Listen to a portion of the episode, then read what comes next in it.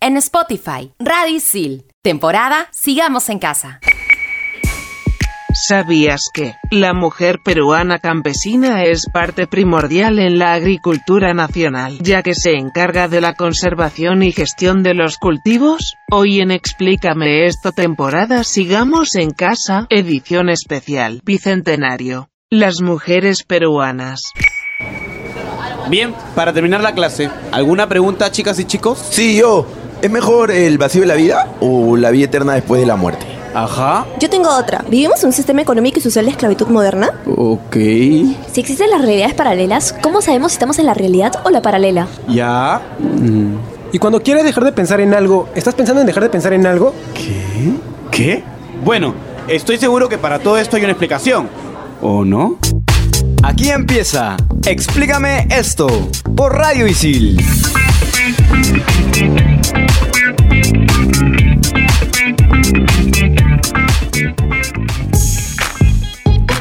Bienvenidos aquí Explícame esto, temporada Sigamos en Casa, edición especial bicentenario por Radio Isil. Amigos, estoy contentísimo de abrir este programa que tiene harta, harta info, pero de la buena. Estoy conectado con Sam, Esteban y por supuesto Isabel. Hola Isabel. Hola, llegó el programa que más esperaba de la temporada Bicentenario. Guardamos lo mejor para el final. Espero que me hayan hecho un bloque entero dedicado a mí, la mayor representante de la mujer peruana en el país. No espero menos de ustedes pseudoconductores. ¿Podría ser un poco más linda para ese programa? Estamos hablando de las mujeres, por favor, no dejes mal a las mujeres. Tomando el dato que nos dabas al inicio del programa, quiero contarles que cada 24 de junio se celebra el Día del Campesino, pero rara vez se hace mención a la labor de las mujeres, que son finalmente quienes realizan gran parte del trabajo, no tanto en la chacra como en la misma venta de los productos en los mercados locales. Entonces creo que está importante mencionarlo y darles el lugar que se merecen. De todas maneras, mira, vamos a hablar del lugar que tuvieron las mujeres peruanas en la historia. Aquí entra a tallar mucho las primeras mujeres peruanas que participaron en rubros que se les habían asignado únicamente a hombres. Hoy por hoy, gracias a eso, hay menos limitaciones para las generaciones de ahora. Y si nos remontamos un poco en nuestra historia, podemos hablar de Micaela Bastida, por ejemplo.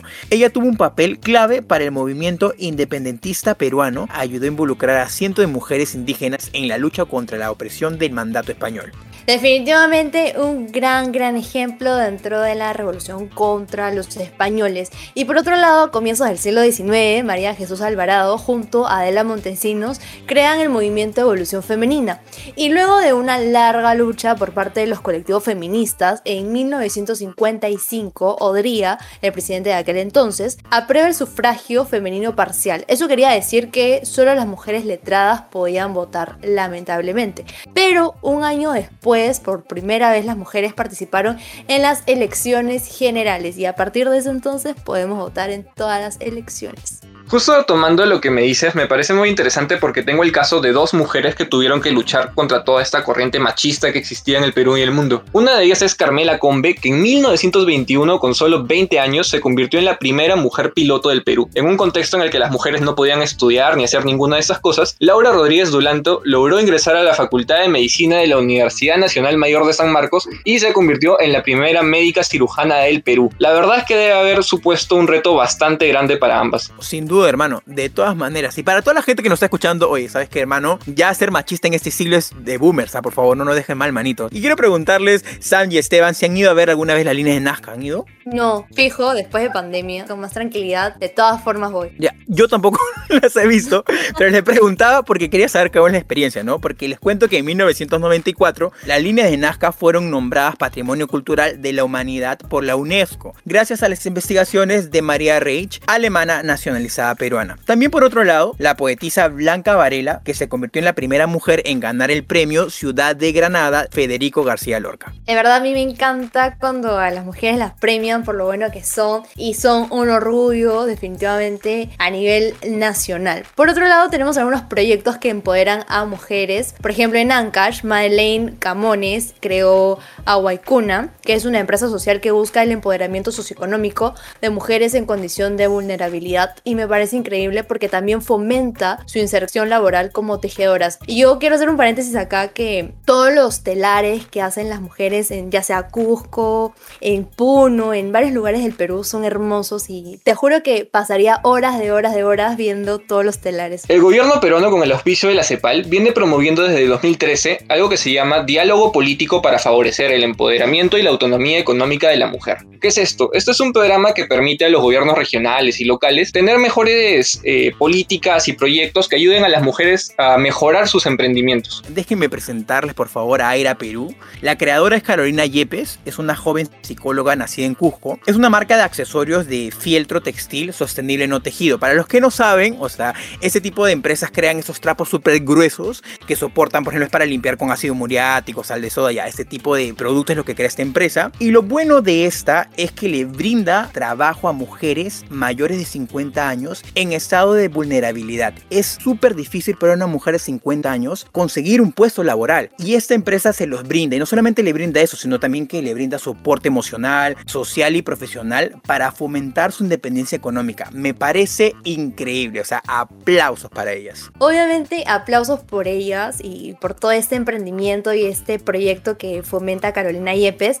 Me quitaste la palabra de la boca prácticamente porque efectivamente, como lo mencionas, las mujeres mayores de 50 años, digamos que tienen una carga familiar tal vez, tienen que pagar varias cosas y sobre todo a eso súmale eh, que no tienen la misma energía que una joven tal vez para poder trabajar y para conseguir trabajo y el hecho de que ese proyecto de Carolina Yepes impulse todo esto me parece increíble. Por otro lado, con respecto al perfil que ahora la mujer peruana tiene, de hecho vemos que a través de la historia, como le estábamos contando, ha habido una evolución en cuanto al pensamiento, al comportamiento y todo eso. Por ejemplo, en el 2020 Ipsos realizó un estudio con mujeres entre los 18 y 70 años en el Perú urbano y dentro de las entrevistadas presentaban como que el siguiente perfil, ¿no? El 78% son gestoras del hogar, de hecho eh, son como el soporte de, de la familia también. El 76% son madres, el 68% son trabajadoras, el 61% son ahorradoras y yo me identifico ahí, aunque gaste en varias cosas tal vez que son muy random o innecesarias, pero siempre tengo ahí mis ahorros guardados. Y el 59% son internautas. Y a mí me llamó mucho la atención este porcentaje porque ahora vemos que hay bastantes mamis influencers, TikTokers que te dan tips y me parece muy muy chévere que usen esas plataformas para también enseñar a otras madres o para enseñar a otras mujeres ya sea a invertir, a hacer su propio negocio y puedes aprender muchísimo más a través de ellas. Y como eso, Sam, te cuento, justo hablas de mamás TikTokers, está la página de mamacrafter.p que la pueden seguir en sus redes y es más que todo para ayudar a estimular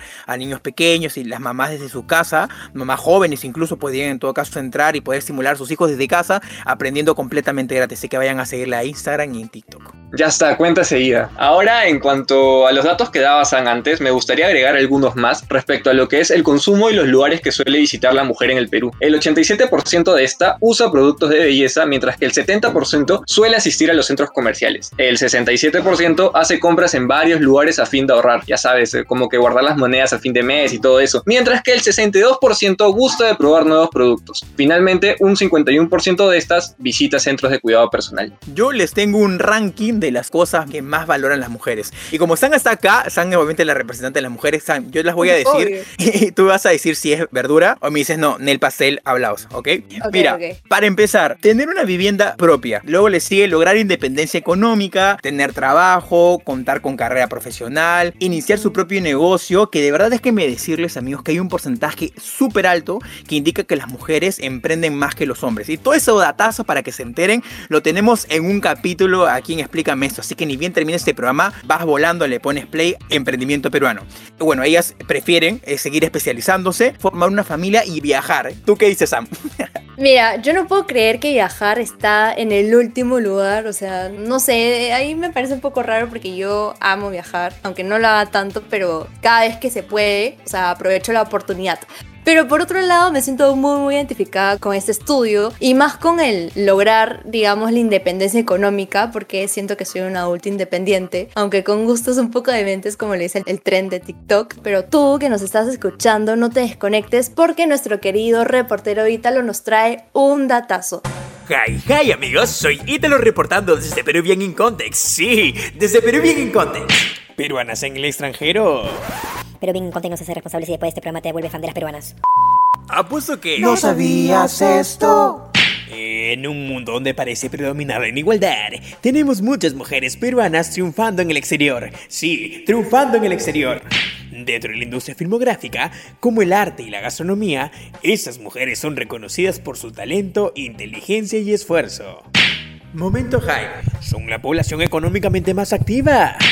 Dato datín datazo. Aquí menciones honrosas. Claudia Llosa, su película fue nominada a los Oscars. Sofía Molanovich, primera sudamericana en entrar al Salón de la Fama de Surfistas. Y Susana Vaca ganó un Grammy Latino. Finally.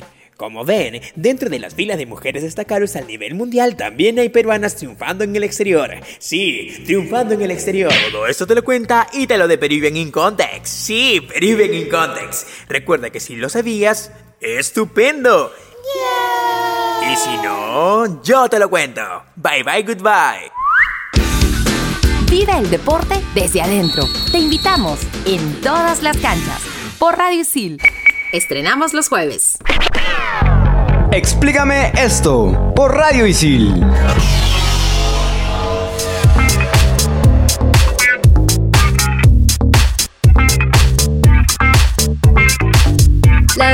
Este último programa de la gran edición Bicentenario me encanta, sobre todo porque hablamos de las mujeres en honor a todas las mujeres que han pertenecido a este programa. Explícame esto. Un saludo para todas que nos están escuchando. Y siento que es perfecto hasta que escuchamos a Isabel, que no la paso ni con agüita. Y hablando de la reina de Roma, creo que acá nos quiere decir algo. Cuéntanos, Isabel, ahora, ¿qué deseas? La inmensa comunidad Isil que está súper enganchada al programa, porque todos son fans míos. Todos quieren más de esta robot y pienso dárselos. Bueno, ya haremos algo al respecto. Por ahora les dejo la pregunta de la comunidad Isil. ¿Quiénes son las heroínas de la historia? Y obviamente para responder esa pregunta de la comunidad Isil tenemos a una mujer que nos representa también. Silvana, te doy el pase. Hola Sam, respondiendo a la pregunta de la comunidad ISIL, si nos remontamos a la época de la independencia, destacamos a María Parado de Bellido, que a pesar que la torturaron para sacarle información, ella prefirió la muerte antes que darle sus datos a los enemigos de la patria. Por otro lado, sabían que el programa de vaso de leche se convirtió en una propuesta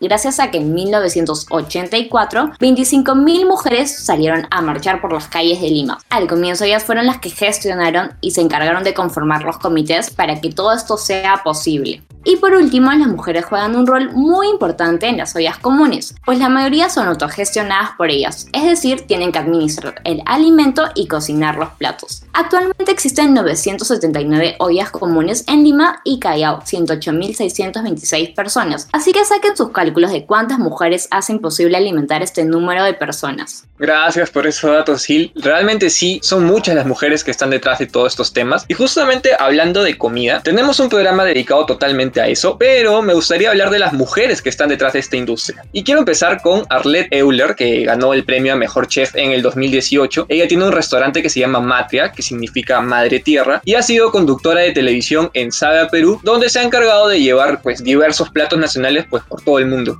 Por otro lado tenemos a Rosa Paredes, que fue laboratorista clínica, pero con 54 años decidió apostar por sus sueños y estudiar gastronomía. Y es acá cuando decide abrir Kamcha, que es un restaurante en Surquillo, que apuesta por las trabajadoras femeninas, ya que son más detallistas y minuciosas, pero también las menos valoradas en el rubro gastronómico.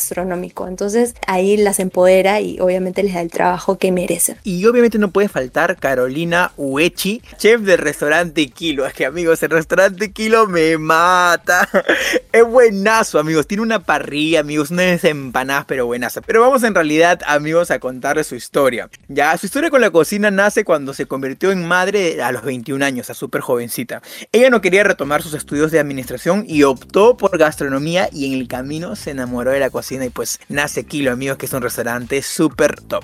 Y ahora como mencionó Rosa, yo quiero mencionar eh, el emprendimiento de la señora Angélica Chinen, que se llama Huerto de Chinen, ya con su apellido. Y, y lo hago como mencionó Rosa porque yo la conocí, o sea, personalmente yo la conocí y de ahí cuando la vi en el documental de Netflix fue como que, wow, qué chévere que, que progresó y que obviamente ahora es muy, muy exitosa. Y aunque sea un puesto tan pequeño dentro del mercado número 2, ahora es conocida a nivel mundial. Increíble. Esa es la prueba de que los sueños sí se cumplen la mayoría de veces. Pero bueno, ahora hablando de emprendimientos y de mujeres y de Perú, quiero hablar de peruanas en el emprendimiento. La primera que tenemos es María Laura Cuya, que es CEO y fundadora de Innova Funding, una plataforma digital que ayuda a empresarios a conseguir financiamiento a través de la subasta de facturas comerciales. La verdad es que yo no sé muy bien cómo funciona esto, pero les puedo decir que en el año 2020 fue considerada como una de las nueve mujeres que lideraban la innovación en banca y fintech en Latinoamérica. Por otro lado tenemos a Alejandra Carrasco, que a sus cortos 19 años ya es CEO de una startup llamada Wawa Laptop, que lanzó la primera computadora portátil eco-friendly. Ese emprendimiento recibe soporte empresarial del Centro de Innovación y Desarrollo Emprendedor de la Universidad Católica y tiene como fin beneficiar la educación de miles de personas en África y Latinoamérica.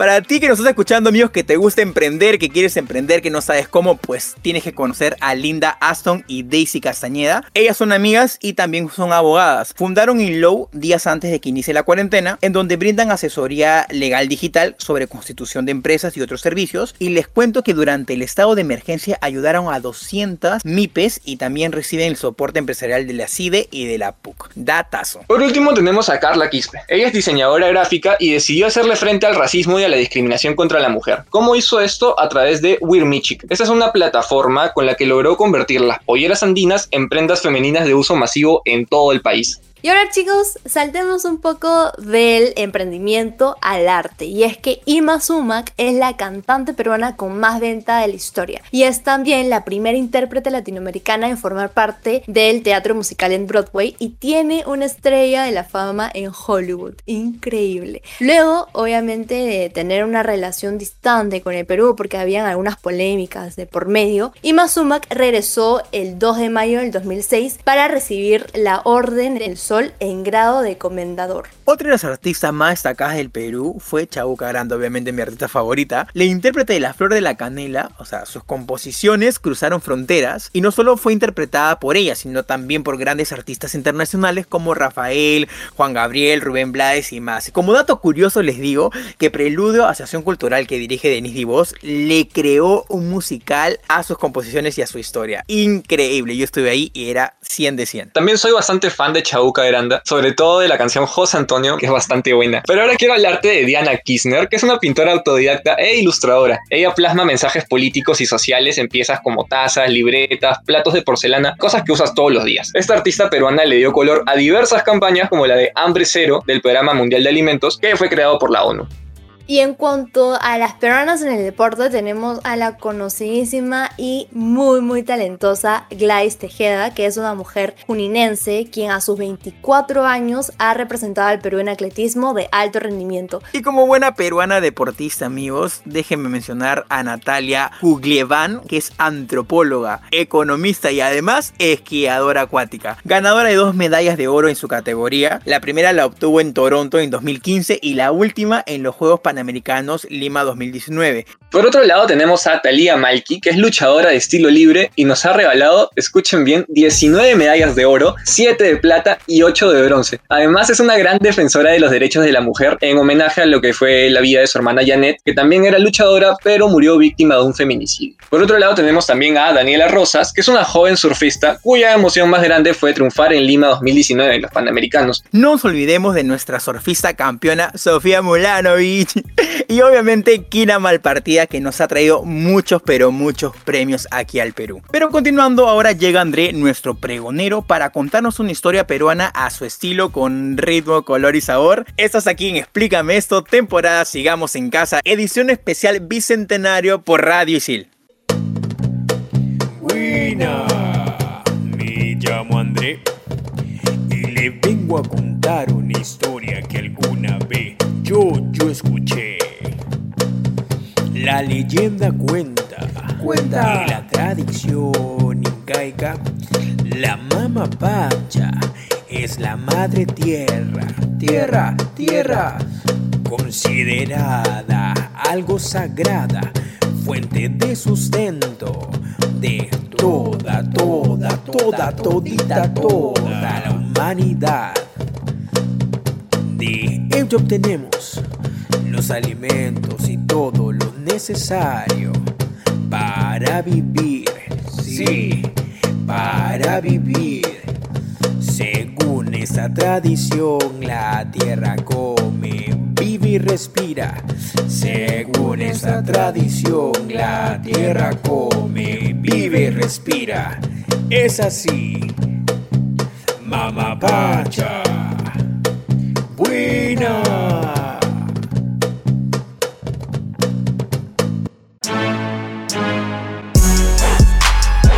Con gente pop sobre temas top. 10 preguntas y media. Por Radio Isil.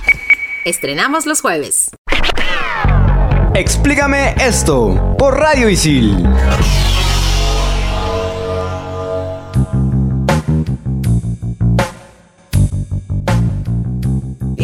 Cerrar este gran programa con broche de oro, tenemos al top 5 de la mano con nuestro querido Diego Alonso. Mujer peruana que se respeta.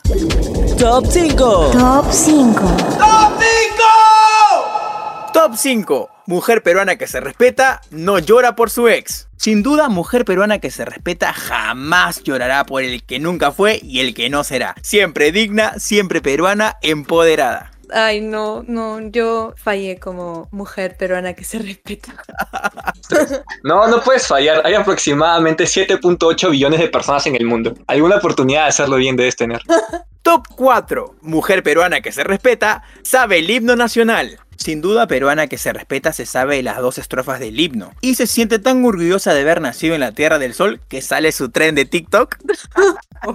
Top 3. Mujer peruana que se respeta conoce a la tía Veneno. Es que eso de necesito cuchillos con tenedor, manjas, no es de una peruana que se respeta. Ya la vemos diciendo, ceñito con todas las cremas, porfi. Esas chicas enamoran. Definitivamente. Es más, te estoy esperando. Uy, escríbenle al privado al Esteban, ¿eh? Yo amo la salchipapa y más si es de la tía Veneno. Es que la tía Veneno le da ese saborcito que no sé, a mí me encanta. Top 2. Mujer peruana que se respeta, se toma su seco y volteado. De todas maneras se sabe todos los tragos banderas del Perú, hasta su procedencia. Sabe cuál es el trago para olvidar las penas, para las previas y más. Sin dudar, su fino y llamativo seco y volteado que le queda chiquito al vikingo, siempre divertida, siempre digna. Definitivamente, yo creo que es de lo más divertido de la fiesta, pero siempre con responsabilidad de que es más bonito acordarse el día siguiente. Y obvio, en tiempos de COVID, por favor, de lejitos nomás, gracias. Top 1. Mujer peruana que se respeta, dedica propiedad privada.